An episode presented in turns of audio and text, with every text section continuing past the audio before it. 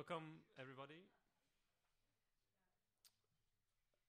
to this uh, report launch.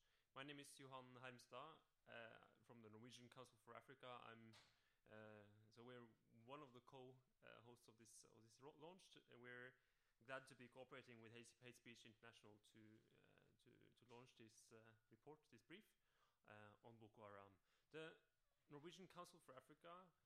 actually, this is the third public event uh, on Nigeria uh, this week, uh, within a week that Norwegian Council for Africa hosts. so this is really a week of spotlight on Nigeria. Um, and we are passionate about bringing forth uh, the different dimensions to this vast country uh, and how indeed it is uh, it is just as the continent you can you can tell many stories about this country that will all be true, but also all very very different. This evening we're uh, looking past the headlines and trying to understand Boko Haram. it's a it's an organization or a movement that uh, I think uh, is familiar to many of us, but but uh, its origins, its history, its its actual impact currently and and its future. Uh, I think to many observers of Norwegian of the Norwegian media is very very unclear. Uh, so we look forward uh, to the debate. Not only do will we have a, a presentation by by Maren Sæbø, the report author, uh, but we'll also have a, a, panel following that with Victor Adetula from uh, from NIDE, the Norwegian Africa Institute, with Morten Bøås uh, from NUPI. Uh, and moderate the, the following debate. I mean, Gina Lende from, from the Norwegian School of Theology. Um, subject to no technical difficulty, this this event here will also later be a podcast. Uh, which means that you are most welcome to post post questions afterwards. But please also come forward and, and uh, uh, speak in the microphone, uh, so that everyone who's also not here but wants to listen to the event afterwards will hear it. Um, I'm going to finish off by uh, saying that the Norwegian Council for Africa is a members-based organization. We do work on disseminating information about uh, the various countries on the continent and putting forward pertinent issues both to the public uh, and creating a public debate, and not least influencing Norwegian businesses and Norwegian policymakers. Uh, we rely heavily on the support that we that we get from our members, and it's it's going to be it's possible to to to register as a member afterwards uh, uh, with Ragnhild here, and not least get with that several publications that we have already produced that, uh, among other things, look into various issues regarding to Nigeria. Uh, now I will leave the, the word to Kjetil Solbakk of Hate Speech, Speech International.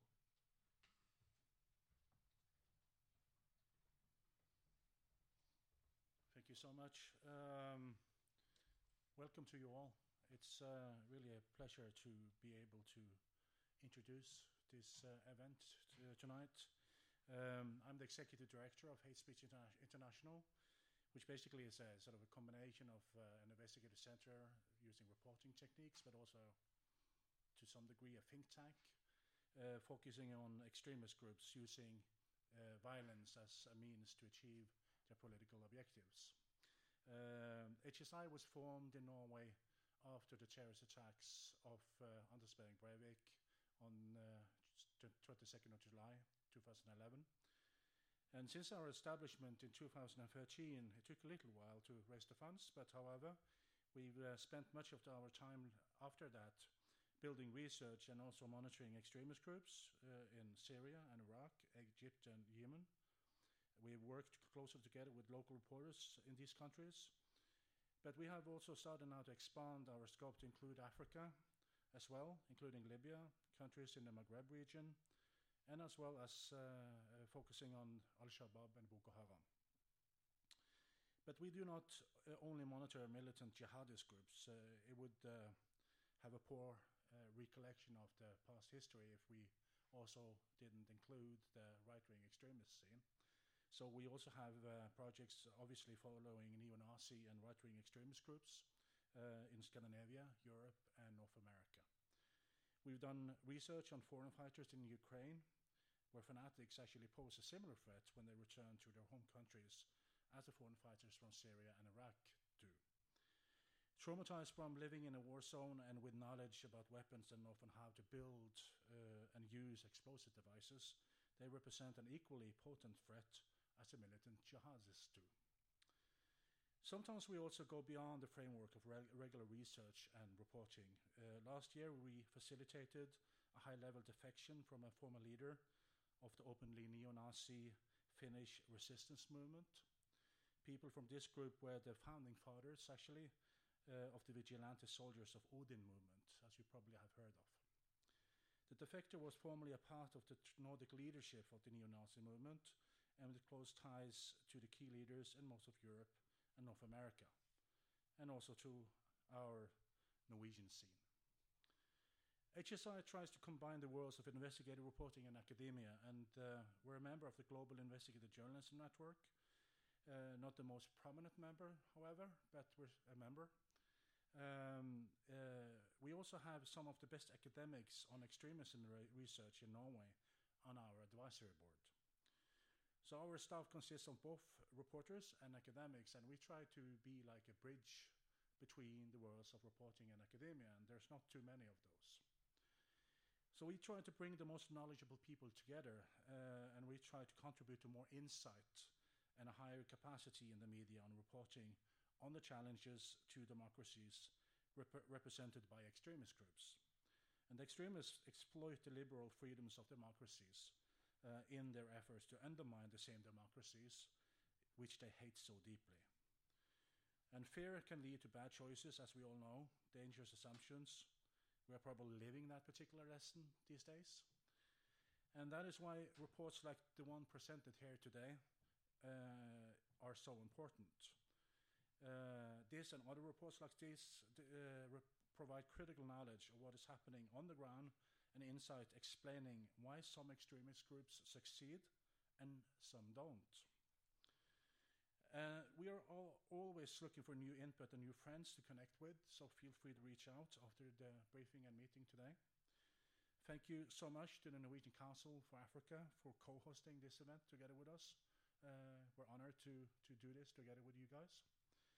Uh, last not, uh, but not least, let me thank the author of the report, Maren, for uh, going through uh, the efforts of uh, putting together this report and providing us with new insight and new knowledge.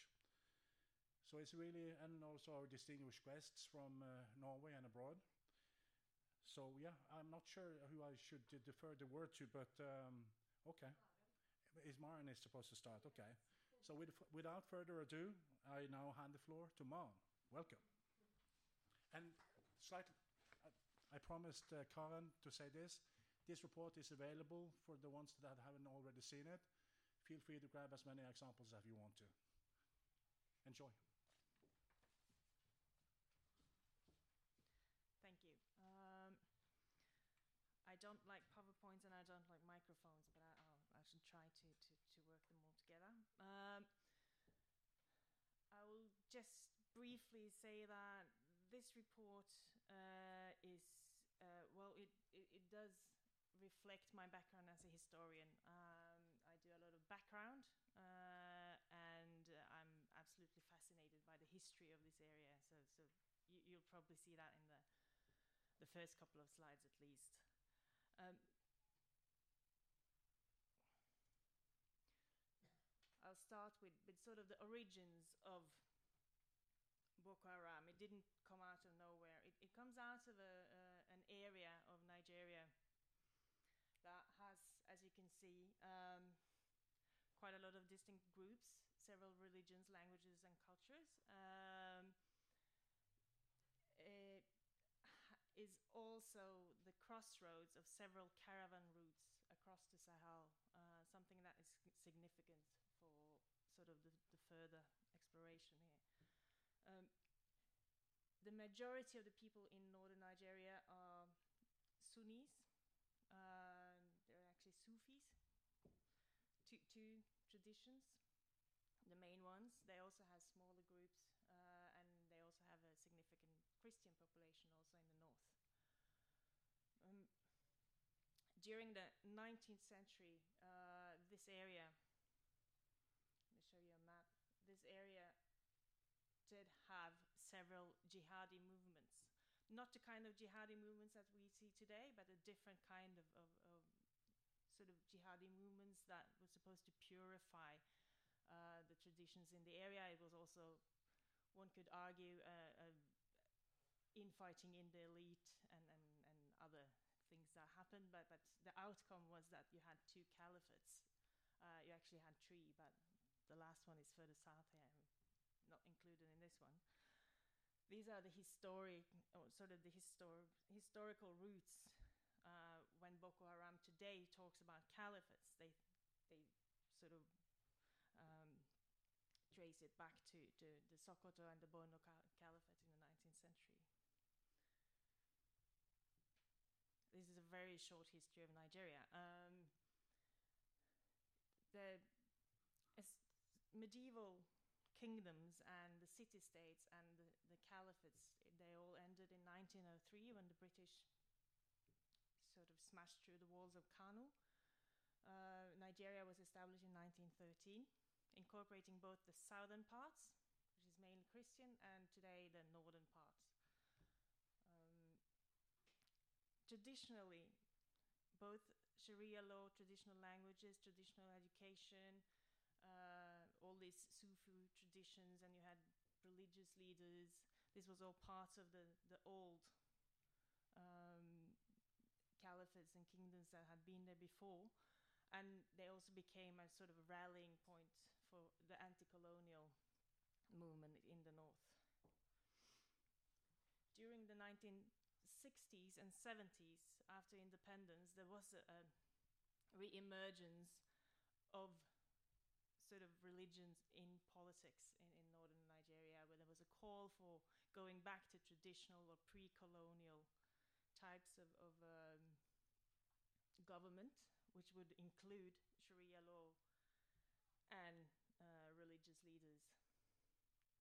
During the 70s, um, as most of you might know, that there was uh, a lot in this period mostly a military dictatorship, and, and and you would have during the dictatorship radical groups emerging that would sort of be both against the military dictatorship inside the military dictatorship and, and, and also more radical than the sort of traditional religious leaders.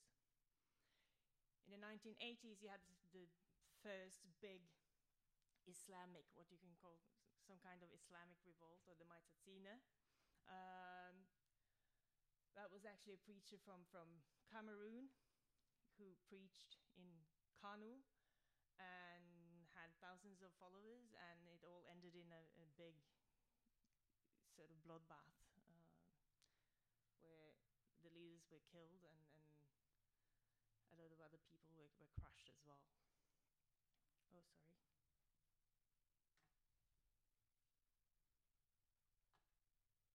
Like I said, I don't really like PowerPoints.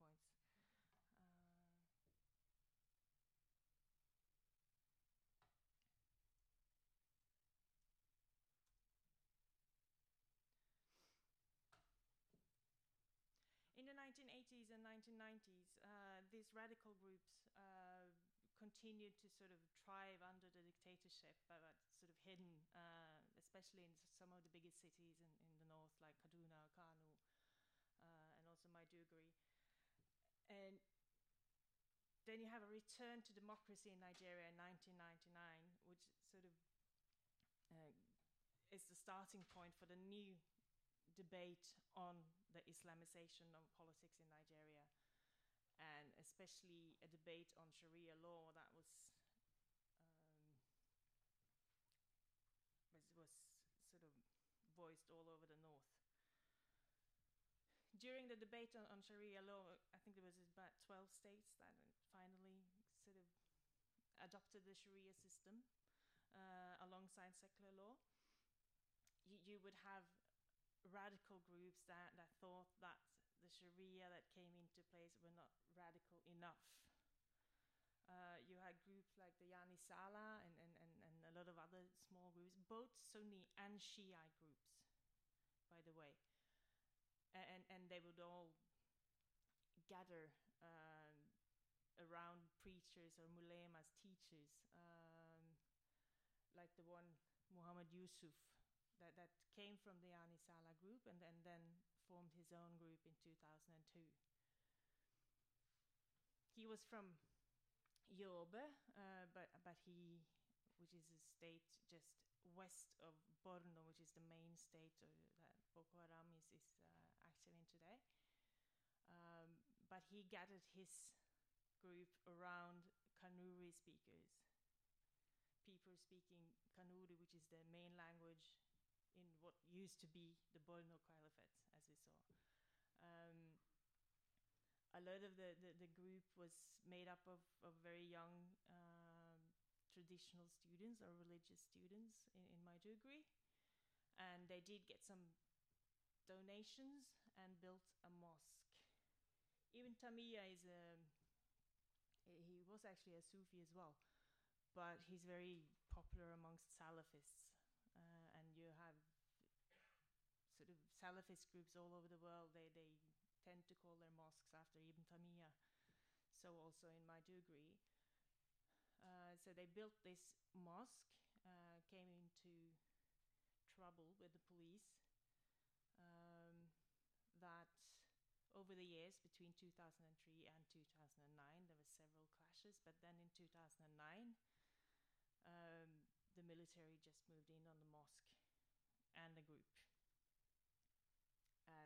the mosque arrested Yusuf. He died under suspicious circumstances, and a couple of thousand more died as well. Um, that is what they normally refer to as the birth of Boko Haram.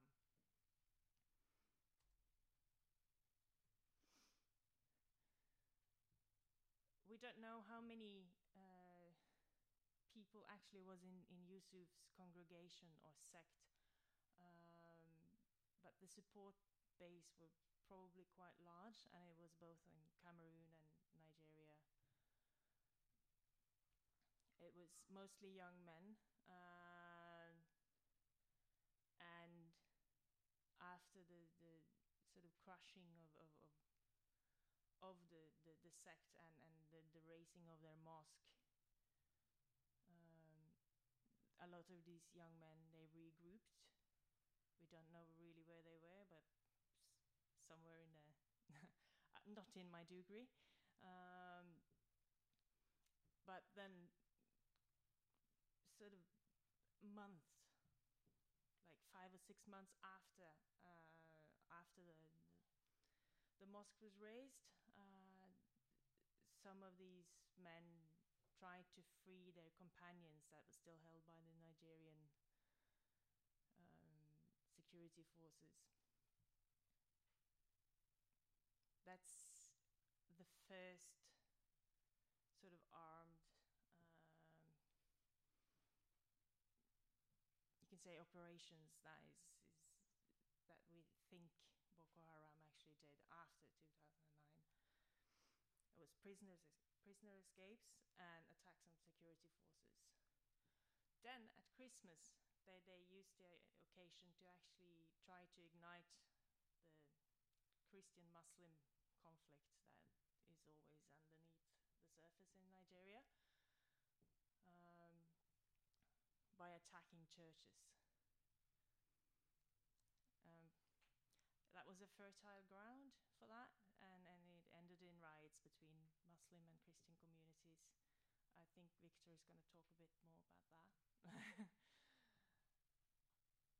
they continued. Uh, they were still not doing what we see as sort of traditional terrorist kind of operations. They were doing small operations against security forces. They killed local politicians, local religious leaders, people that might have been their allies just a couple of years earlier. Um, in August 2011, they attacked the UN headquarters in Abuja. That's a major shift, both in, in tactics and, and, and we're still not sure if it actually was Boko Haram or a splinter group that did it. But it does bear the bearings of everything else than Boko Haram. Um, but they did uh, did get some attention internationally for the first time for that one.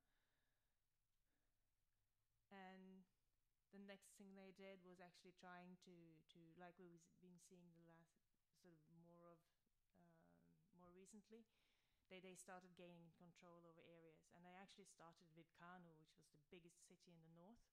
Um, I'm not sure about how many people live in the city center, which they actually took took, took over, but I think it's a couple of millions just in the city center. Um, they laid siege to the city and they actually held it for four days, uh, chasing the security forces away. So that's actually a major incident, um, not reported very sort of widely in, in international press. Um, at this time, they, they, they still do sort of. It seems like the bombing in, in Kano, no, the, the bombing in Abuja was still sort of a, a one off. Um, they used a truck bomb. They, they've tried using truck bombs again in Abuja. They're not very good at it. Um, but, but they do start using another tactic. Um, a lot of the sect members were still in detainment after the 2009 uh, crushing in Maiduguri. Uh, and it seems that in 2013 they started kidnapping people to use as leverage to get their own family members out of internment. Um, soon they, they sort of discover that taking hostages or, or, or using kidnapping victims uh, a very useful way just to get money. It's a very useful way to get recruits as well. Um, so it, it's sort of uh, quickly be becomes the main main activity uh, during 2013 2014 and it all sort of ends with this school campaign in the beginning of 2014, uh, where they first attacked several boys' schools to get recruits, and then this girls' school in Chibok. That's the remnants of the UN building in Abuja. So that was a heavy blast.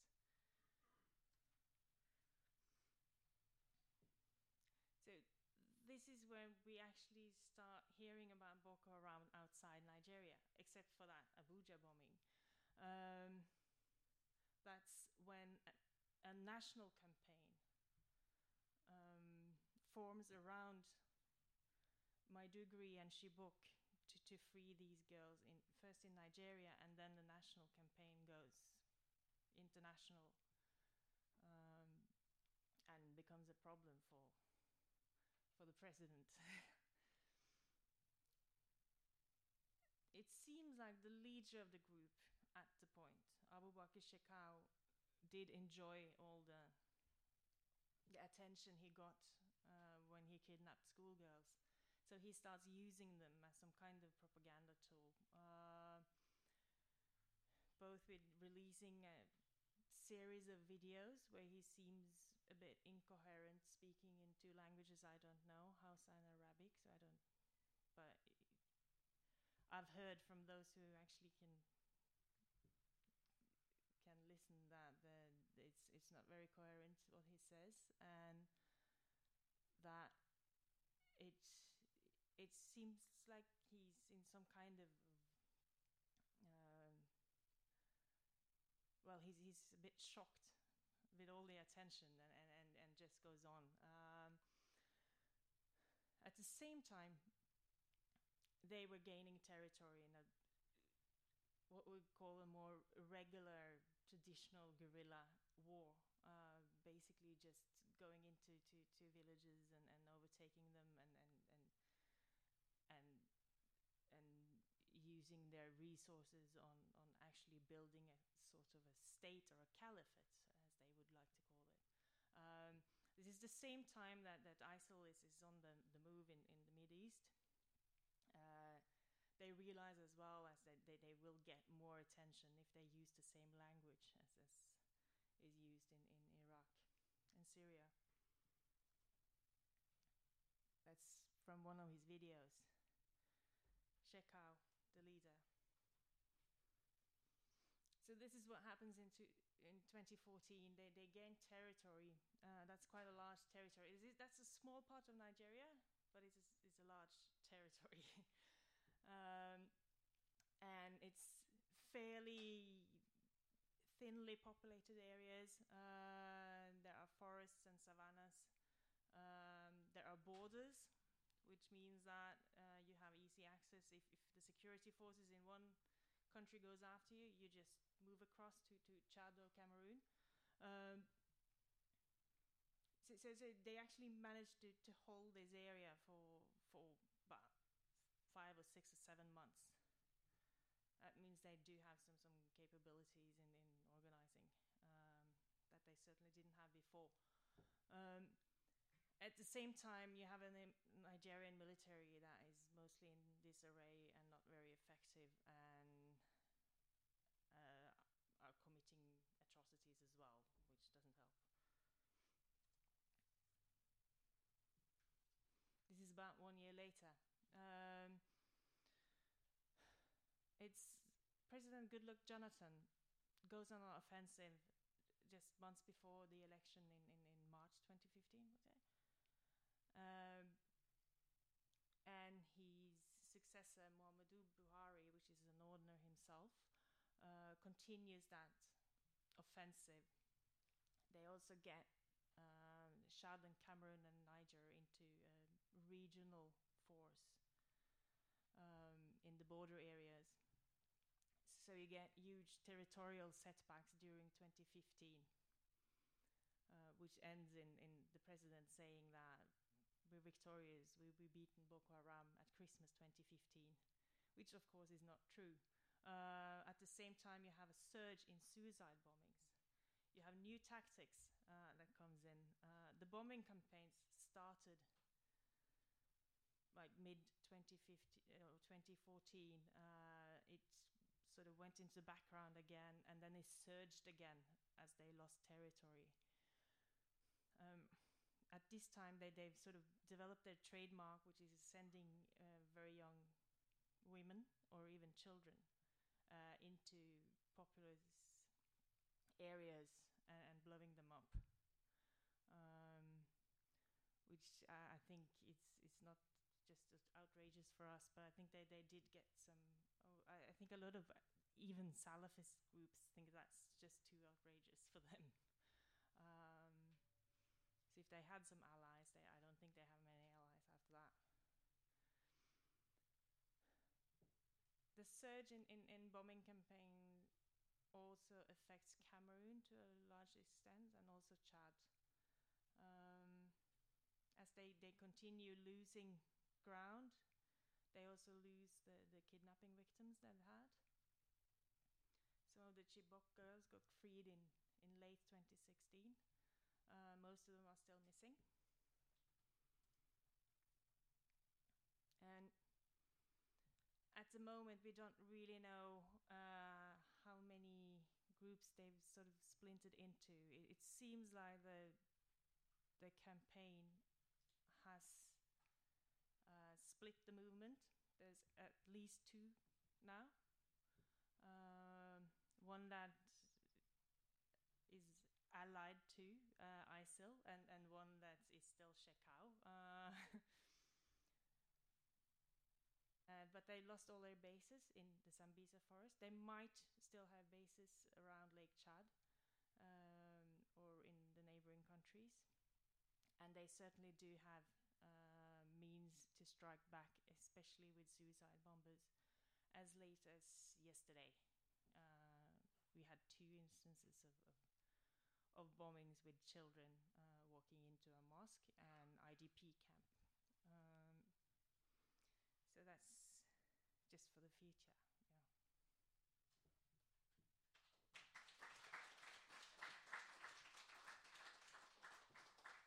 Yeah.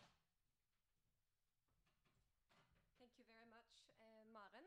I would just like to, to welcome uh, Victor um, Adetula, who is um, head of research at the Nordic Africa Institute, but has worked extensively in Nigeria at the University of Jos, uh, but also Lagos and Ibadan. Uh, would you like to sit, or you can stand here? Yes, please, welcome.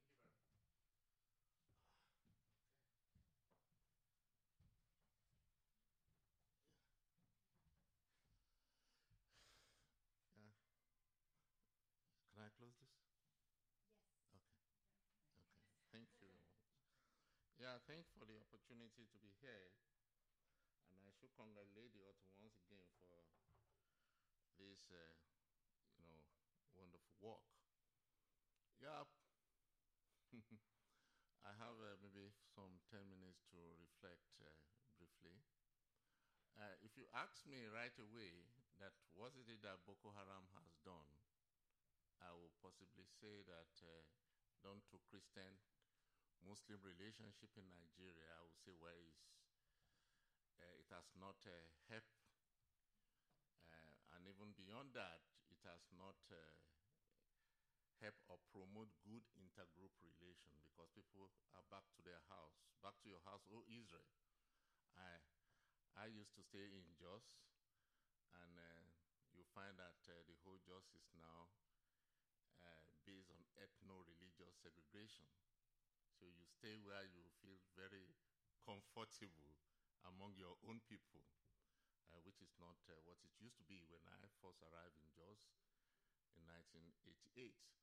But beyond that, what is the whole thing about uh, Boko Haram and the rest of us?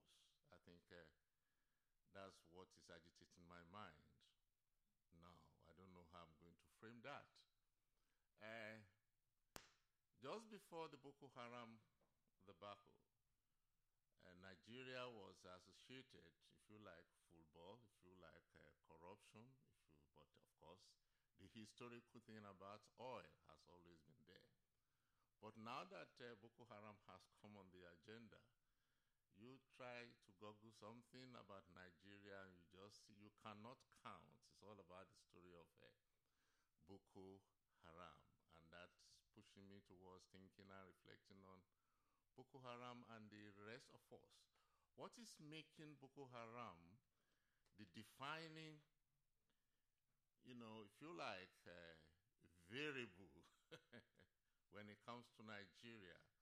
Why is it that the whole of attention today, when you talk about Nigeria, is about uh, Boko Haram? And I have some few points to raise. Um, the Chibok guys that the author has uh, alluded, the Chibok get narrative, that okay, and of course uh, the whole lot about human rights issue, girl education, of course, that's one point we cannot deny. But again, the religious conflict narrative has always been there. Whenever it comes to talking about Nigeria, it's very, very easy to see, oh, it is about religion.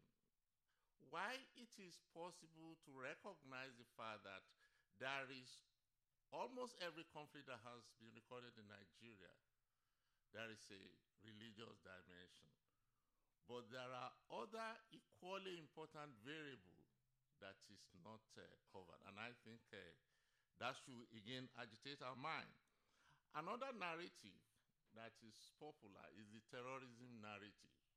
That, oh, it is about terrorism. And of course, the one that is celebrated in the international media is that oh, anti Western education narrative.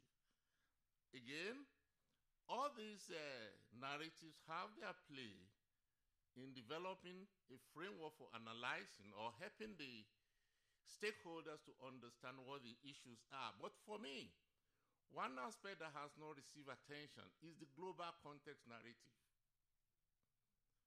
And I think uh, there is need for more research work and even more media engagement with this particular narrative beyond what we presently have.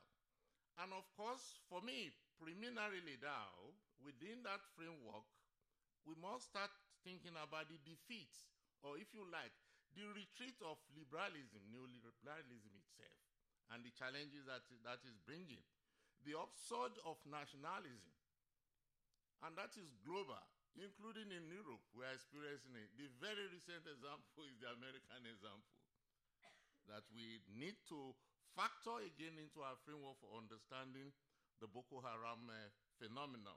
And of course, the issue of primordial identities, which is spread all over.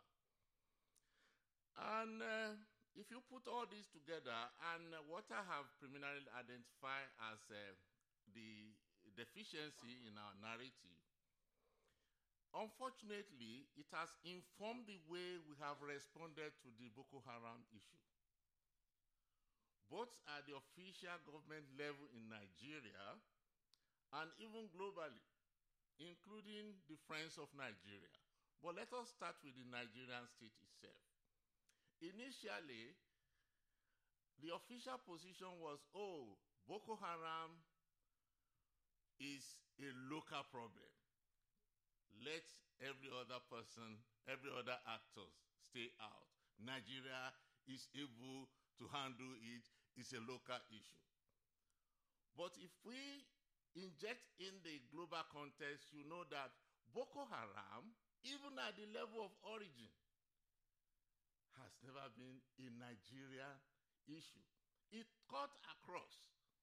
Because uh, even if you go back, like uh, it's shown in the, the map, the caliphates, the Borno caliphate, the Sokoto caliphate, historically, the Muslim in Borno Caliphate never agree with the Muslim in the Sokoto Caliphate as the interpretation of the practice of Islam.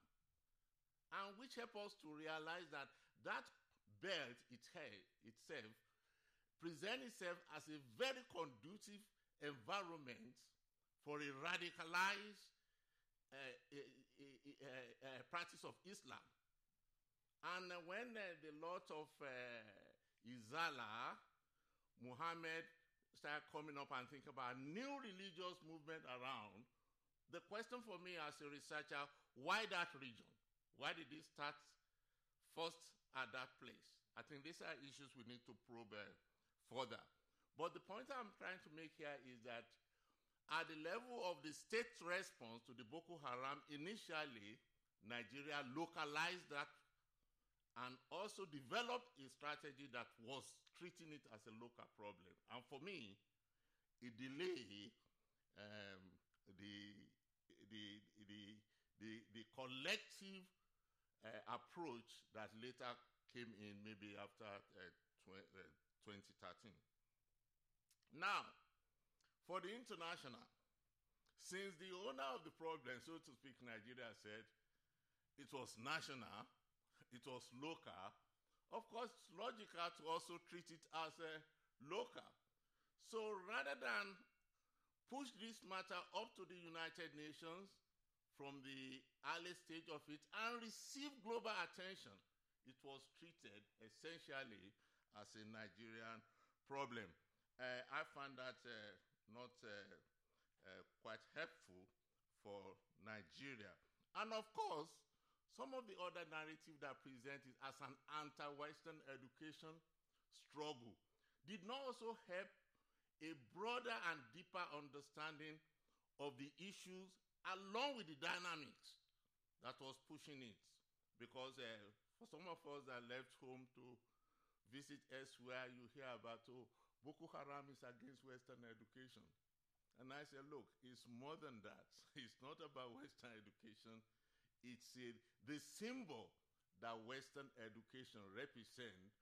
Because if you look down, it's not so much about Western education, but that the people that were oppressing us are using this Western education to keep us out of social mobility. Simple.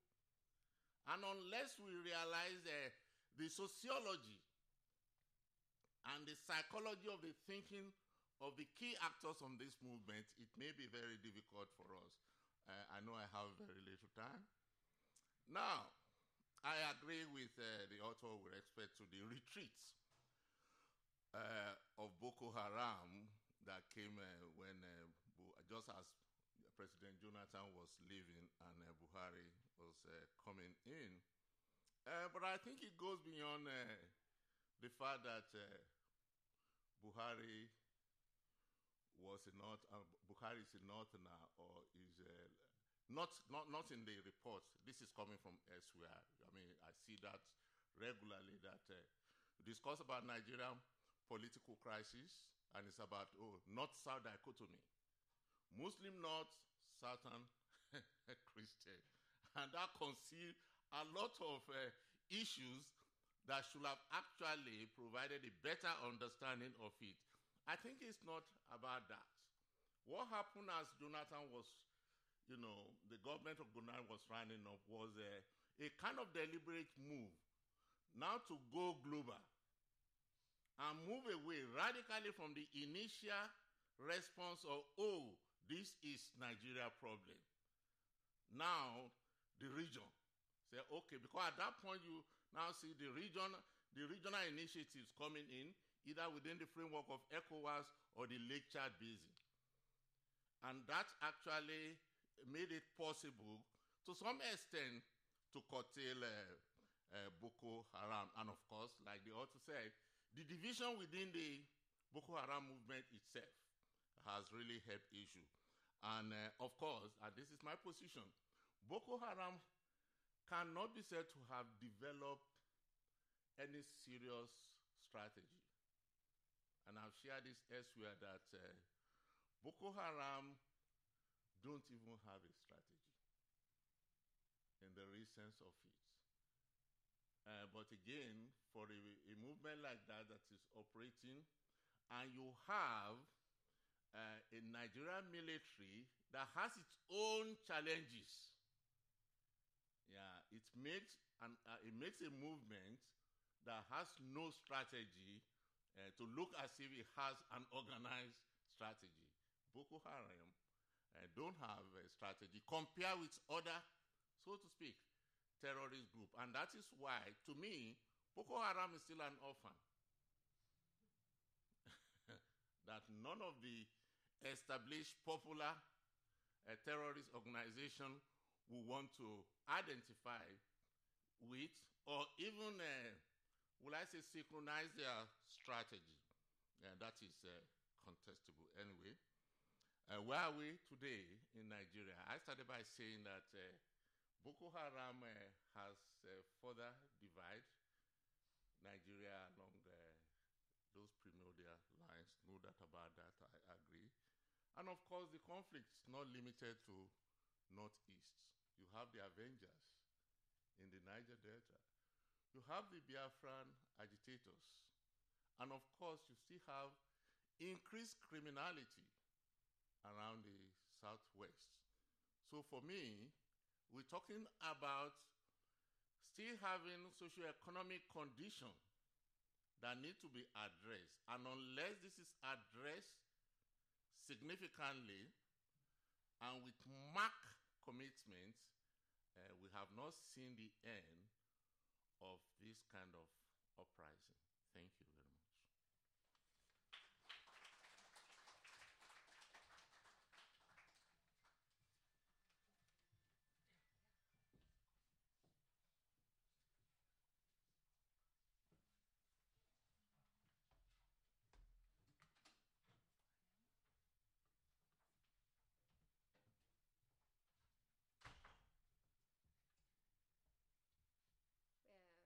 Started off with um, the Boko Haram organization and the history. Then we got it placed uh, in a broader Nigerian context, and now we will broaden it again to the regional context. And uh, I will just give the floor to Morten Thank you. Um, hmm? Oh yeah.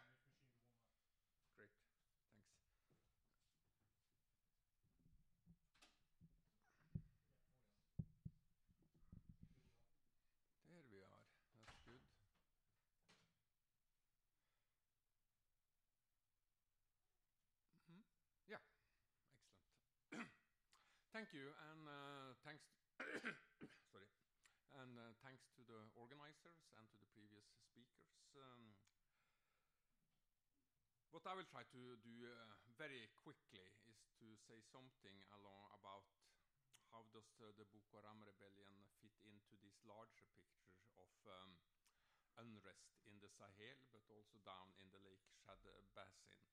And for me, I mean, I just recently returned from Mali, and um, what I see is a, is a situation in which, in fact, larger parts of this region, of both the Lake Chad basin, but also the whole Sahel, is on the border of unraveling.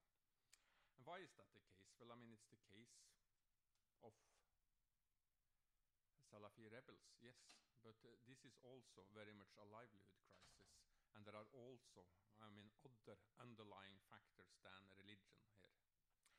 So, I mean, when I talk to some of these people who are on the fringes of some of these the various movements, I mean, yes, I mean, there is a hardcore here that are die-hard radicalized. I mean, people like uh, Mokhtar Belmokhtar, uh, Iyad Ag Ghaly, uh, and others of these leaders, they are clearly people with a radical mindset. When it, I mean, they are believers in a Salafi ideology, clearly.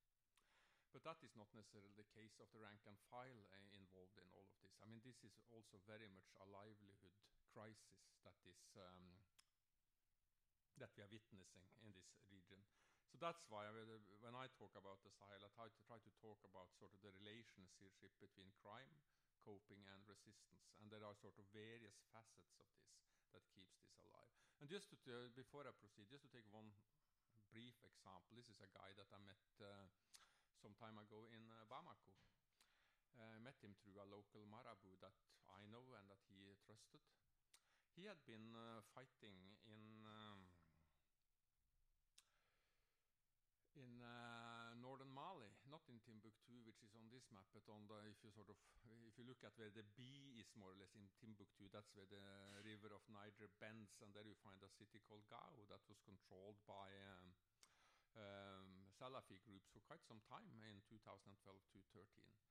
And this was a guy. I mean, he was uh, initially from Senegal. He was um, his plan was to reach Europe, but then he thought he had planned it well, but he hadn't. And he running out of money, he was left uh, trying to survive day from day to day in Gao. Uh, and then suddenly somebody came around and said, "Why don't you join us? We'll pay you between the, you'll get between 250 to 500 dollars per month. Wave the black flag, wear the ka- use the Kalashnikov, and uh, shout Allahu Akbar." And as he saw it, why not? Why not? There is so little else to do, so, so few other possibilities.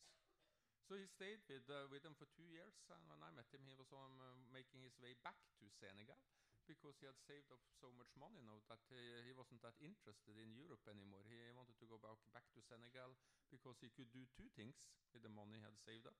He could pay off the debts that he had taken up in order to try to reach Europe, but secondly, he also had enough money, so he thought he could in invest in a garage. Was, he a was this a radical mindset? No. It was something else. This was driven by other factors. And we need to understand how this is driven by a lot of other factors. Because this is what is happening uh, all across this region now, and also into the Central African Republic and into Nigeria. This is the what we see here what's behind these various Salafi movements, and at least their growth, is the combination of states that that are no longer part of people's solutions, but have been part of very much part of the problem. States that have become more or less irrelevant for people's daily struggle to to make it through to another day states who are now seen as a problem and not as a solution. Because if you, if you try to take your, your problems to a local state institution, a local government, what they're saying in Mali is that I mean the, government is not a solution; it's fertilizing these conflicts instead of trying to solving them. States that, be, uh, that are so weak that they become irrelevant, international responses that are completely haphazard and have been underfunded for decades, and third is the effect of climate change in this region. I mean, you could talk a lot about that also when it comes to Boko Haram. I believe that at least part of the background from the for, for the Boko Haram uh, conflict lies in the fact that Lake Chad is not what it used to be. The fish market uh, in Maiduguri is almost non-existent. There is still fish there, but it used to be one of the largest markets for freshwater fish in Africa. That is not the case anymore. The area is getting drier. When things get drier, and here you have pastoralists and agriculturalists, well, if there is no state to regulate this, they get into conflict with each other because the old ways of dealing with water sharing, land sharing, doesn't work anymore. And into this void comes the Salafi movements. And they establish some sort of order, not necessarily Boko Haram. They have been more disorderly in that regard. That said, I do believe that the situation for part of the population in, northern Nigeria is worse now than it used to be. And it's worse now because it has moved from a war of relatively fixed frontiers in 2014 and 2015 into a war of almost no frontiers right now. And, and the Nigerian army is closing markets, and uh, Boko Haram is blowing up markets, which means that the local way of distributing food is also becoming dysfunctional. So I mean, there is much more to this than religion. We need, but that said, we also need to understand the religious aspects of this conflict and why religion, and particularly sort of this version of Salafism, is seen by some groups as a better governance strategy, as a better tool for governance than anything else they have seen. Because that is what we are now seeing in, uh, for, in, uh, for example, central Mali. So, what does this mean in short? I don't have very much time, but if you look at the situation of the of the Islamic insurgents in this part of the region, I know I'm not talking about um, Nigeria per se, but if you go to, to, to Mali, well, they lost the territorial control that they had, but they are far from beaten. Recent attacks in Bamako and elsewhere in Mali, including Mopti and Gorma, and in the Sahel West Africa region at large, shows this. They are far from beaten. Belmokhtar is still out there, even if the French and the US uh, Secret Service sort of report him dead every second month. I mean, he's still alive. So apart from Abu Zeid, I mean, the whole leadership here is more or less still intact. The majority of the fighters have also escaped.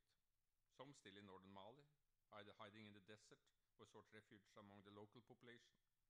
The rest is spread uh, out all over, from uh, of the Sahel, Niger, Mauritania, southern part of Libya, Tunisia. Some may even be in uh, Nigeria. Because these are areas where it's easy to hide, but also lots of possibilities for the creation of new alliances and attaching themselves to pre-existing conflicts. And these groups have now, over almost over decades, developed a proven ability to do this. They have become immensely good at appropriating local conflicts in order to achieve a level of uh, integration. I mean, we have to stop with this nonsense about talking about this as something alien, some almost this kind of Nazis from space argument, something that has just fallen down there. They have bec become integrated because neither the states nor the international responses of development and humanitarian aid has worked at all for local people. And a certain order, even if it's a violent Salafi order, is better than no order. So we should not underestimate the strategies of integration based on their ability to appropriate the local grievances. They are well adapted to local context, trade and distribution, and they have the means to back up their strategies of local integration. And they are using these strategies now elsewhere in the Sahel region, not only in northern Mali. Uh, so for me, what this means is that when I look at a movement like AQIM, and I think what I now say about AQIM could also be said uh, very much the same about the Front uh, Liberation uh, Massina, which is now very active in in the central region of Mali, but also similar movements elsewhere, is that they have become a brand name for pious traders and Islamic warriors in many ways, and they are using history. I mean, Boko Haram is also an interesting example of the, how Boko Haram has tried to appropriate history and appropriate the history of the caliphates. They are manipulating it clearly, but I mean, again, for something it works and it uh, seems credible. So what we are talking about here is well-tuned local integration strategies based on more than a decade's experience of appropriating local grievances through, through trade. I mean, to be honest trader works in a place where honesty by people of uh, authority is not something people are used to experiencing.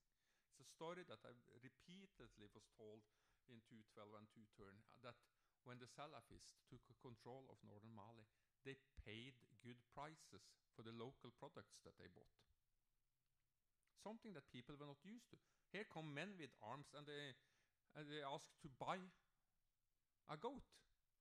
And they don't take the goat, they, they buy the goat, and in fact, they, they pay an okay price for it. Something that was completely unheard. I mean, the Malian army never did anything like that, they just took the goat.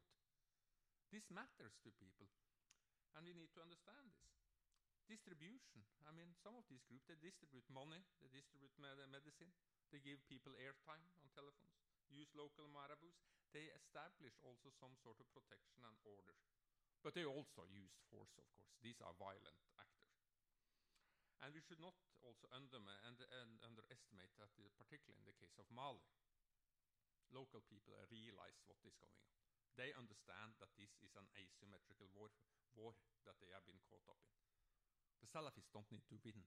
They just need to hang in there one day longer than Operation Barkhane, the French uh, anti-terrorist operation, and the UN.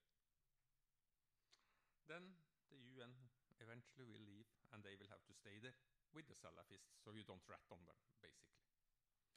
So, in sum, let me just end by this, because I mean this is also a question that has often come up. This about the Daesh or uh, ISIL or IS or whatever we call them. I prefer to use the to use the name Daesh in West Africa and the Sahel. I mean, much ado has been made about this, but yes, Daesh is a source of ins inspiration for some, just as Al Qaeda was in the past.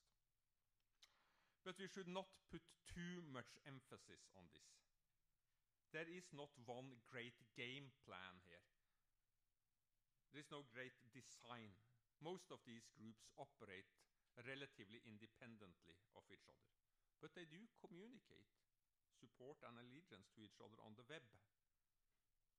But that is for me much more of a branding strategy than that we can talk about that these different groups have becoming branches of each other. We need to separate when we want to understand the rhetoric of these kind of group, what is for purely brand purposes and what is actually branching strategy. And what we are seeing so far in West Africa and the Sahel is to me a brand strategy. They are building a brand and they, they're building their own brand by branding each other, basically. Well-known marketing strategy from any commercial businesses. And this is what they are doing. AQIM is first and foremost an Algerian group, and it's this dimension that partly facilitated the emergence of uh, Mujao, the movement for jihad in West Africa, and the latter uh, Al Murabitun, which is the group of uh, Belmokhtar. There may have been some sporadic contacts between Boko Haram and Mujao when the latter controlled Gao, but to me, I mean, whatever exists still of Boko Haram's external support network, it is mainly elsewhere it is towards Chad and Cameroon. That said, there are elements among the Salafi uh, insurgents that are drifting towards uh, ISIS. We have already seen this in the case of Algeria. But in my point of view, as long as influential jihadists such as Belmokhtar remains alive and loyal to the old Al Qaeda establishment, ISIS' room for maneuvering here is somewhat limited. And if you just allow me one minute more, is that okay, Gina? Yes. Yeah. Because I would like to leave us with this, to try to lift this a little bit. And this is based on a framework from, for a forthcoming book that will be published later this year called uh, Africa, Africa's Insurgents, The Evolving Landscape. Because I do believe that we can talk now about a new evolving landscape of insurgencies in West Africa and the Sahel. Why is that the case? It's the case because those that we know are talking about, like Boko Haram or these other movements in Nigeria, or some of these that I'm talking about now, AQIM, uh, Al Mourabitoun, and so on, they do not fit with established categories of insurgencies. They're not about national liberation. They're not about separatism. A revolution? No. Well, some sort of revolution, but not a revolution as we used to think about it. They're not pure warlordism either. Because the new ones, such as AQIM, they tend to be local and global at the same time. They are rooted in local cleavages and local struggles, but they are using a global brand name to, to, uh, to talk to the world. So branding has become an integral part of the strategy. They are religious fundamentalists, but they're also extremely pragmatic at times, these groups, and they are very good at appropriating local grievances. They operate in uh, environments of little state control and state legitimacy, where local livelihoods are under immense pressure due to a combination of increased climatic variability and the inability of states to rea uh, react to this. And here is to me something that is Im an immense difference from the kind of movements that I used to study in the late 90s and early 2000s when I worked in the Mano River Basin. These groups are not trying to capture the state or to break away from the state. They challenge the very notion of the modern state and the modern state system, which mean which leaves us with no or a very narrow margin from negotiated settlement. Remember a group like the RUF, the Revolutionary United Front of Sierra Leone, thoroughly demonized in international media, branded as crazy thugs who was cutting off arms of men and women, raping, all the all the worst thing you can think about. We could still invite them into internationally sponsored negotiations.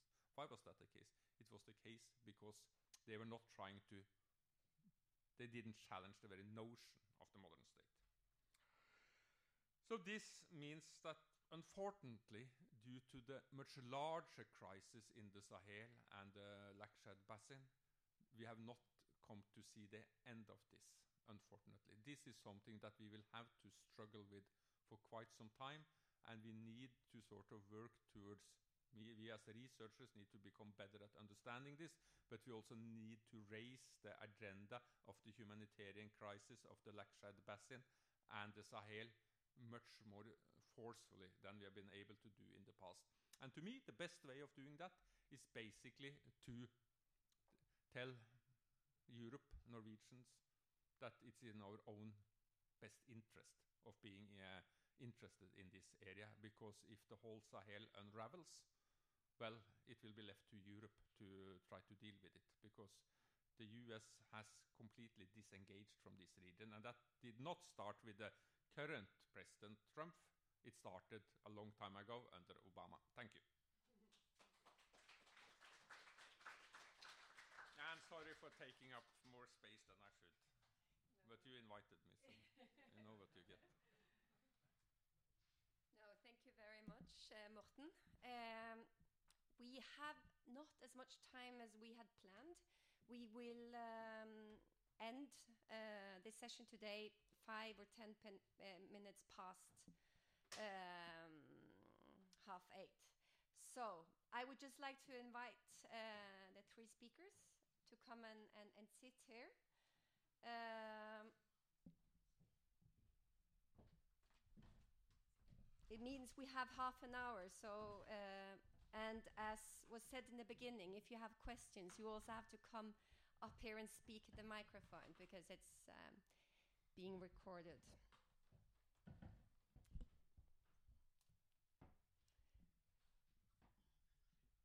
I will let you um, respond uh, to uh, to to your presentations. But first, I I had a question. Um, I remember in the early days of, of Boko Haram, and um, uh, there were a lot of discussion, which none of you have mentioned today, but there was a lot of discussion about whether this group uh, had any support among local people, uh, regular people, but there were also a lot of discussion and speculation about what kind of big men supported these groups. But that aspect uh, does not um, occur in the conversation so much as it did before. Uh, is it because the early discussion was wrong, or has the group changed so much that it has basically alienated um, everyone? Yes. Yeah, who's going to start? Uh, I can start. Um, is that close enough? I think um, I've heard different numbers how, how big the sect actually was in, in Maiduguri in the early 2000s and up to 100,000 people. It was supposedly sort of the following around Yusuf and his preaching. Uh, that was in both Cameroon and Nigeria. Uh, and there was a lot of speculation that they did have close ties with some of the religious and, and, and political leaders in Maiduguri. Uh, they ended up killing off some of those. Uh, those were among the first victims.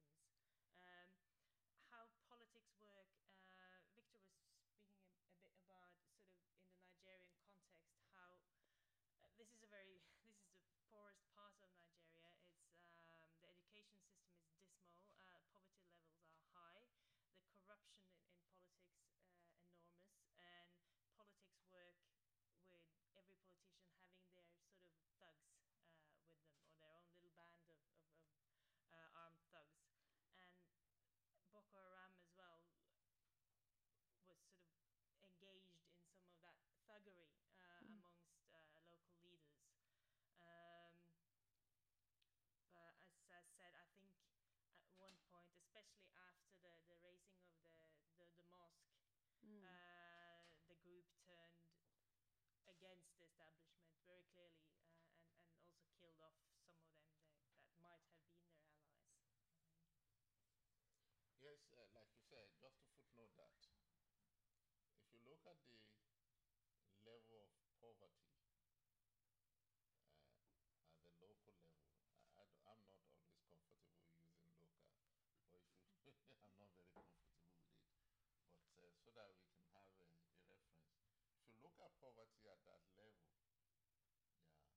yeah, and deprivation, and that is not uh, peculiar to the Nigerian insurgent group. Anywhere that you have that kind of thing, definitely you see what uh, we may uh, hastily conclude that is support. But don't forget that we're talking about a group that, uh, while trying to cajole, is also ready to use violence. Mm-hmm. And so we have to put that in context that some of the so called supporters we are seeing are people that actually force into that. That's one level. The second level is the level of uh, uh, do they have some of the political or the politician providing some support? To date, no clear evidence mm. that we can talk uh, about and say, okay, so so so so group politician is funding. Uh, even President Jonathan once said and reported that, look, I know those who are behind this. Some of them are even in my government, of course. Anybody hearing that will imagine that, oh, politicians are providing support. But it hasn't come out clearly for us to see. Even mm. again, we cannot also deny, on the basis of scientific reasoning, that support is not coming from outside, knowing fully well that uh, religious movement and religious group in Nigeria, including Christian religious group, are getting support from outside the country. So we cannot deny that there is no support. Last point on that. If this social movement is operating using guerrilla tactics, and we know mm. that guerrilla tends to maintain closeness to the community. So again, you can see that this is it. And I, I want to lean to the point uh, made uh, with respect to Mali, that when compared with the states, especially dragging in the concept of a failed state, the tendency is to see these so-called warlords as alternative to provision of social welfare. And again, they are very, they, they, are, they are smart guys, and they know the need of the people, and they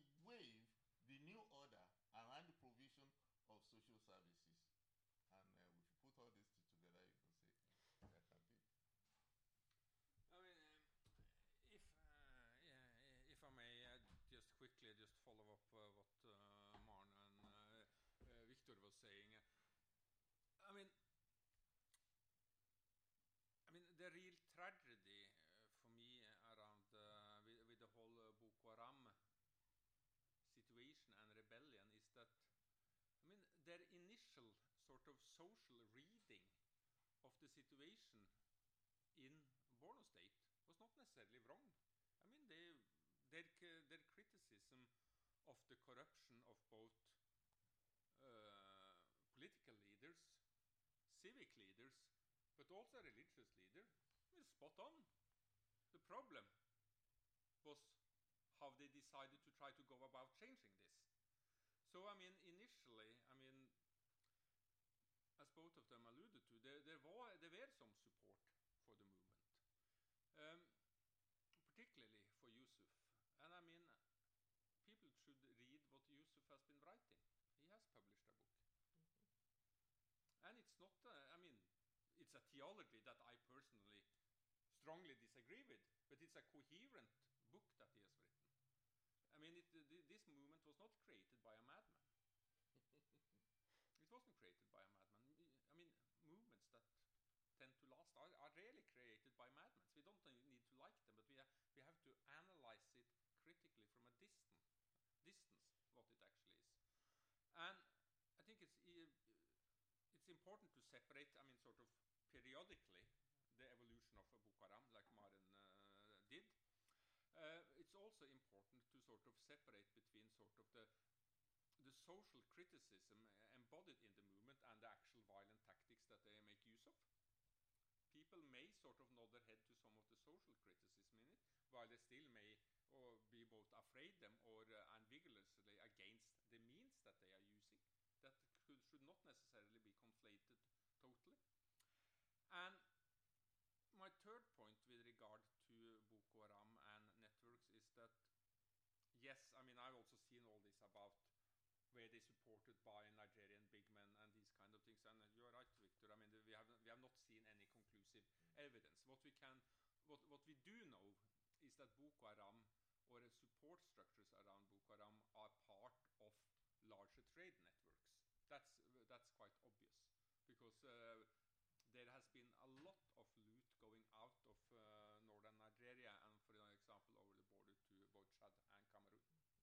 And they have acted uh, in collaboration with more bandit groups from, uh, particularly from Chad. And of course, this is convenient for for both groups. I mean, seen from a Boko Haram perspective, I mean, they they they look stronger than they actually are.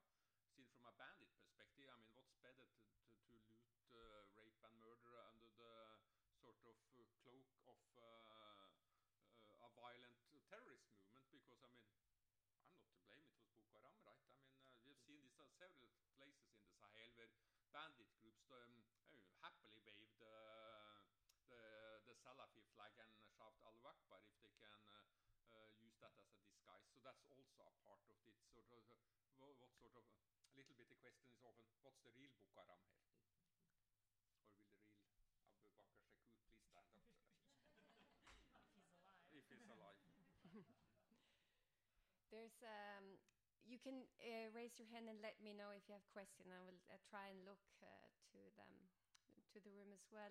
There are several conflicts in Nigeria, and the one that is very precarious now is the one in South Kaduna.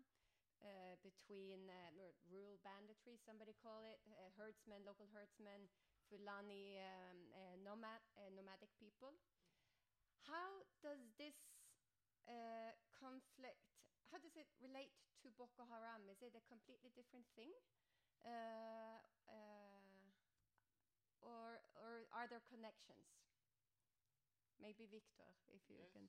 Uh, that yes. you're talking about uh, has never been free of uh, identity conflicts. Not in the past 30 years. Mm. no, it has never been. Yeah. And uh, the, the, the new dimension, maybe the herders farmers uh, conflict. And let us look at the context whereby in the imagination and the psychic of the people. The moment there is an attack, the first thing is this is Boko Haram. Mm. That label is very convenient uh, to, to be used, especially uh, where Boko Haram has been either rightly or wrongly associated with certain population and group from northern Nigeria and Islam. And you're talking about Southern Kaduna, which is the indigenous, uh, and over the years there have been indigenous, indigenous settler question in that place. So it has played out. But for me, uh, the issue of uh, environmental change has a role to play. And unfortunately, people that have been writing on this particular conflict have not really played that up, either uh, fearfully or because of the evidence is not coming out uh, so concretely as to use immediately. So I think it's a combination of factors. The South Kaduna thing, uh, the conflict that happened in the recent time, Boko Haram has not identified with it. That is, it has not. Mm. And uh, uh, but but because of some of the backlogs and uh, baggages coming from the previous uh, settler uh, indigene issue, Muslim Christian narrative is so Mm. easy to run uh, on that, and it's not making it easy for Mm. security agency and even in terms of official response. And the Kaduna state government is not finding it very very funny. Y- Did you ra- raise your hand? Yeah. Um, no, I mean, I, I, I ag- I agree with you. I mean, uh, as far as I can see, I mean, this has uh, right now nothing to do with uh, Boko Haram. This is something else. But this is something else that we are seeing now increasingly over the whole region, these types of conflicts. And the danger is, of course, that what will happen to them is that they will be appropriated by, by such groups. I'm not uncertain whether the Boko Haram has the capacity to do this. But if you if you again sort of turn our, uh, our eye to, to Mali and Mali central region, what you're seeing there is the creation for the first for Fulani, salafist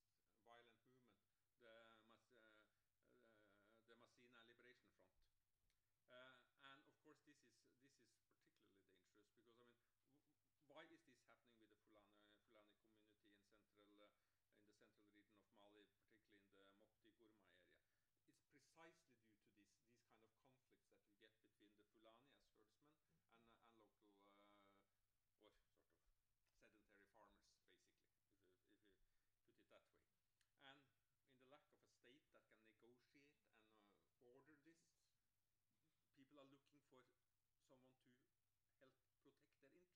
Because what we are talking about here is the very basic interest of survival that is seen as threatened. Because, I mean, without a, a, farmer, without access to his land, he's a dying farmer. A herdsman without access to water for his herds during the dry season, well, he's a dead herdsman. And since people b- see as a basic survival right that is threatened, well, they are looking wherever there is for some support, for something to help protect what they feel that they have a right to. And if there had been a state that had worked, they would have, uh, many of these would have preferred a state. There isn't any states that work. And this is what Iyad Ag Ghaly uh, and Ansar Eddin managed to do in central region of of Mali. They've created an offshoot of Ansar Eddin. That is the um, Ma- uh, Masina Liberation Front. And the whole of the whole delta region in Mali is now up in flames. And it's unraveling under the eyes of the UN, basically. And the UN doesn't know what to, how, how to deal with this. So that's the danger of Mm. this. Thank you. Uh, we have uh, one question. Please come up, Camilla. Uh, thank you all for very interesting uh, interventions. I'm. Uh, I don't even know how to start this because I'm kind of can't get this to because your concepts of insisting on saying this is we should think of this in global perspectives, and you mentioned specifically neoliberalism, which may need some fleshing out, but. The other thing you said is the this process of nationalism and increased uh, primordial identities as defining for politics. Uh, and I kind of can't make that fit with uh, Morten's comments on on these new ways of relating to the state, of challenging the notions of the state, not capturing it, not segregating fr- from it. How is it possible to somehow get those two statements together? Can you help me? So I guess it's how how would you comment on each other on on that? Martin, you want to go? No, uh, you Okay, can go let me first, start. uh, Victor. Okay, uh, well, if I remember what I said exactly about not uh, getting, uh, uh, injecting in the global context, uh, which I have not come out with a clear framework myself, but some some element of it, and I started with the the defeat of neoliberalism. And uh, if you look at some of these countries, and which, uh, of, of course, we, we, we, we all talk about the failed states, but we've not talked about uh, failed liberal democracy. Yeah, uh, that democracy, democratic governance that is reduced to election, periodic election. And if you look at all these where conflict has scaled out, and I think uh, we can lean on the work of Paul Collier on votes and democracy on this, and say that look, uh, liberal democracy has not produced good governance in these places as to address the upsurge of conflict. For me, I think is something that we can play off. And again, if you look at the so-called economic reform in some of these countries, including Nigeria, despite the fact that okay, the assumption that okay, uh, liberal democracy will support economic reform and uh, governance will be addressed, we still talk about dividend of democracy not spread to this grassroots, this target group for recruitment into the insurgent uh, movement. So part of this uh, is there, and I think uh, there is need uh, to really, really look at that. And for me, of course, I, I, I, I, I, I said it, and we all see that uh, nationalism is on the on the rise. Nothing has challenged Huntington's clash of civilization. Not even in Europe, where we have, uh, uh, where maybe we can spare the Scandinavian countries, but even within, even within, we see that a new revived nationalism, and it's so fashionable now to talk about being a nationalist, and uh, I see the death of internationalism or the demise of it, which is not adding value even to the response of the international institutions. yes. Yeah, I that mean, was a dark note. Yes. Go ahead.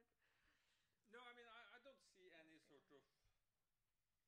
I, I think we are coming at this from uh, slightly different uh, levels of uh, analysis.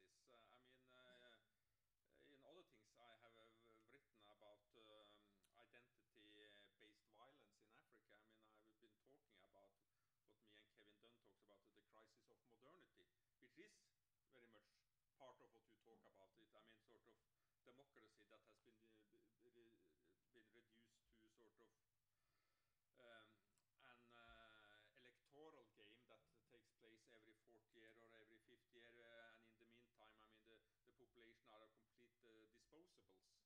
Uh, I mean, when I talk uh, during my last visit to Mali just a week ago, I, I came back. I mean, it's um, very much this looming in the background of so many people I talk to is this fear, this sentiment of a crisis of modernity. That modernity, as it promised uh, and what it's promised, has not delivered at all. And democracy is seen as part of this. Because I mean, seen from a Malian perspective, I mean, what has democracy given them? It's given them a very extremely weak state.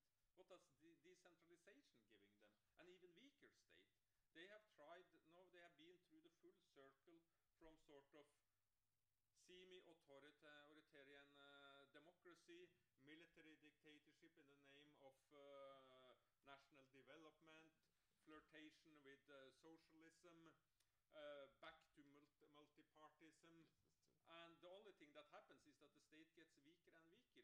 Fewer people get uh, get uh, get jobs. So I mean that some people are saying, well, modernity, please sod off. I mean you, you are not delivering.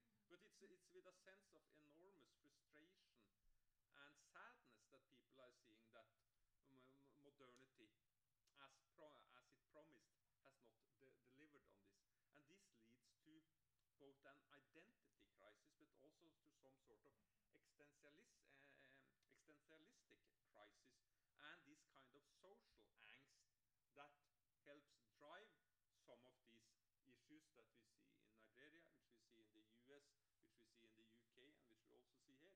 And part to me, I mean, part of why is that turning into a more sort of nationalist, maybe talk about right wing populism? Well, I mean, it's because the left has failed these people, basically. This is not sort of due to the strength of the arguments of right wing populism. It's due to the failure of the left, in my point of view. Thank. I will move on. Uh, just uh, um, a different set of questions about the media. Um, I, I, did a very informal uh, research a couple of years ago about reporting about Nigeria and the BBC uh, and what kind of stories kind of uh, caught the headlines. For instance, when it comes to conflict, the issues of, of the, um, the, the settlers and the nomads, it doesn't appear. But Boko Haram is kind of the currency. That's something that is written a lot about. And I was wondering, Maren, how um, what are the challenging uh, challenges in reporting about Boko Haram and Nigeria as you see it? Uh, probably two different problems. Uh, I think for uh, trying to report on Boko Haram is a, is a security problem. Uh, access to the areas. Not even Nigerian journalists do, do go very often out outside of Maiduguri or outside the big cities. Um, so that's a security problem. Uh, for the rest of Nigeria, for instance, on the herded conflicts, or well, about 10 years ago, it was possible to, to, to report on the, the Niger Delta because it, it had mm. affected the, the, the, oil price, which means that there's a demand in the West for stories about the Delta. Um, so the Delta calmed, and now it's it's not calm again, but it doesn't affect the oil price in the same way this time. Uh, so nobody goes there um, because it's expensive. It's still insecure. Um, so so there's two different problems. I've never had as much interest for any African story as when I went to Nigeria to report on Boko Haram. Mm. Um, and I think that, as you said, because of the narrative, especially the narrative with the kidnapped girls and Western education and all that, uh, and I was a bit sort of taken aback that it actually was that interesting. Because uh, you think, oh no, I'm going to do one of those stories. Uh, but but that seemed to be a very popular story in Western press, Mm. basically, uh, and among Nigerian reporters, not so much. Uh, because there's so many other problems closer to them, easier to do, uh, and who doesn't involve the same security threat. I think Mm. overall, reporting on Nigeria is difficult because, um, well, journalists and the media as well are very tied to their economic interests uh, often, uh, and you do have some some some, some very good. Um, very good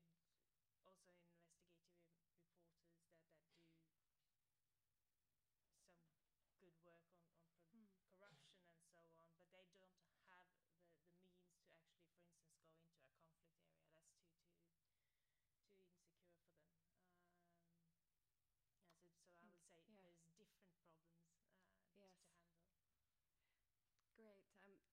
I'm rushing a little bit now because we have two questions uh, in the back, uh, Brundes, and here in the front, Cecilia. Uh, could you first Brundes and then Cecilia, if you just raise your questions? Uh, mhm. Yeah, you have to come up. I forgot. And we will try and end in six minutes. So you, yes. Mm.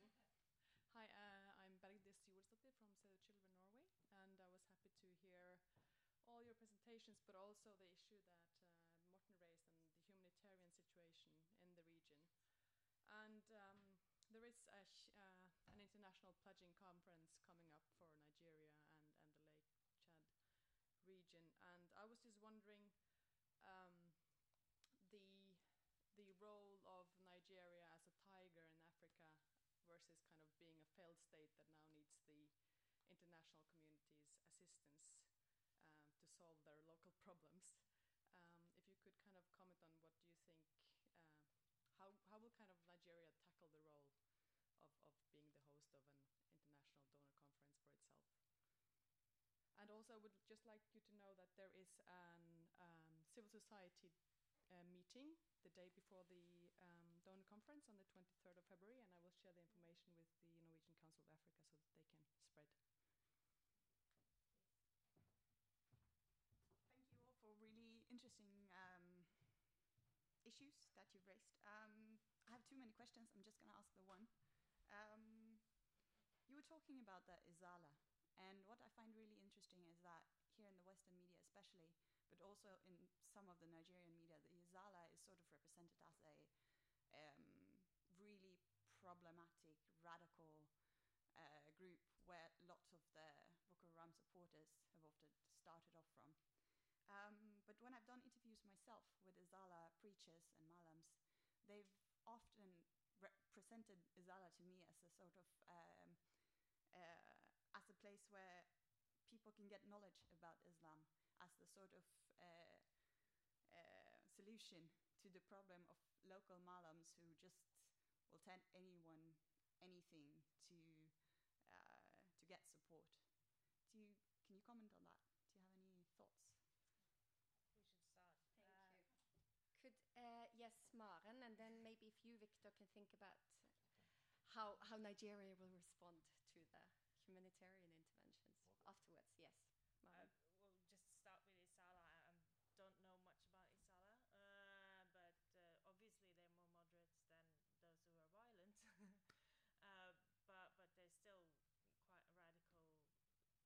quite radical theologically, uh, and but of course they they've been in opposition to to these more radical groups as well. Uh, that's what always happens when they, they sort of splinters and splinters and splinters. Um, but I don't have sort of very good knowledge of Yanisala to say that how moderate or how, how radical they are, but but but they- they've been quite good at not sort of being violent, i- if that's any sort of baseline. Um, a- and and I think as well it, because it's quite a big group, they are more organized. Um, I I guess a, a lot of the malams, especially out in the, the, the sort of rural areas, will be more, I don't know, without any uh, theological. Uh, I, I guess as as more organized you get, as, as part of a bigger moment, you will be different from the sort of self uh, appointed malam in a in, in a village somewhere. Um, so I don't know, but I, I would still say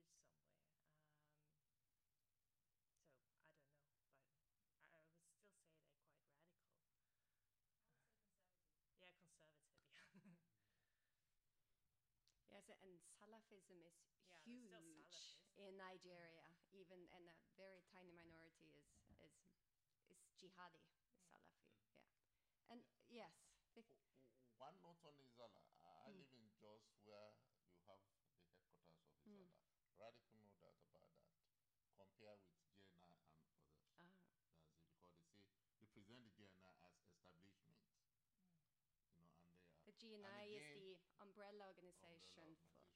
But one thing we have to put in context is that some of these religious movements, including Christian religious movement, gained popularity in the 80s with the deepening economic crisis, and religion became the hope for the hopeless.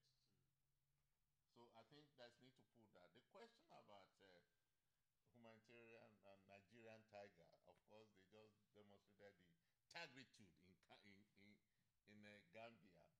Um, this is what I've said repeatedly. Yes, you, that uh, Nigeria does not need one dollar or one krona to put development in place and put food on the table under good leadership. And it will interest some of us that in the 70s, Nigeria was ready to donate and put money in the EDF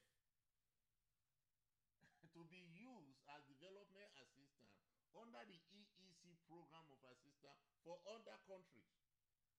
And today, what gets into Nigeria as development assistance uh, as part of its uh, GD, uh, G, um, gross domestic product is less than 3%. And that's why it's easy to embezzle the money because it doesn't enter the national accounts. So if you put these two together, you would think, oh, Nigeria doesn't need any humanitarian assistance. But that is not the end of the argument. If you go to this place and you see people, and some of you you travel, Abuja, Lagos, and possibly Jos, if you go to where the Nigerians are living, you will not see development. And for this crop of people, assistance is needed. So if we look at that, not to talk about war-torn zones, where the infrastructure has been broken down completely. So humanitarian assistance is still required. And I think there is need for international friends and actors to see this. But the question that must be answered is that should they channel this through the state structures or look for alternative means that will guarantee that the the the ones that actually need this will get it. Thank you. Thank you. Unfortunately, uh, uh, Professor Victor is uh, heading back to Sweden this Yes. evening. We will allow a, a wise word from Morten, since you didn't get a to end. Oh, maybe a song. No, not a singer. I'm not a, I'm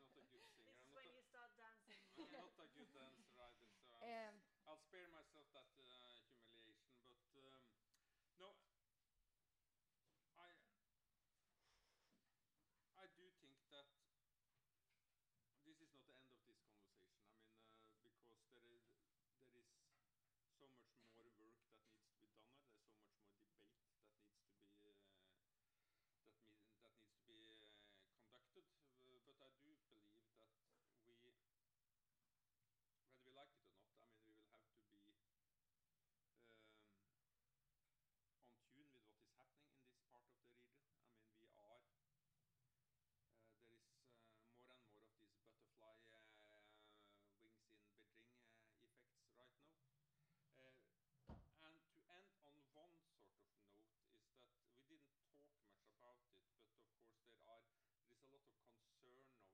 so-called the, the spread of radicalism in this part of the world. And I mean, Salafism is spreading. Salafism is increasing in Africa, but that's always also Pentecon- Pentecostalism, by the way. So, um, but we also have to keep in mind that 95% of the world's population of Salafi are not uh, Salafi jihadists.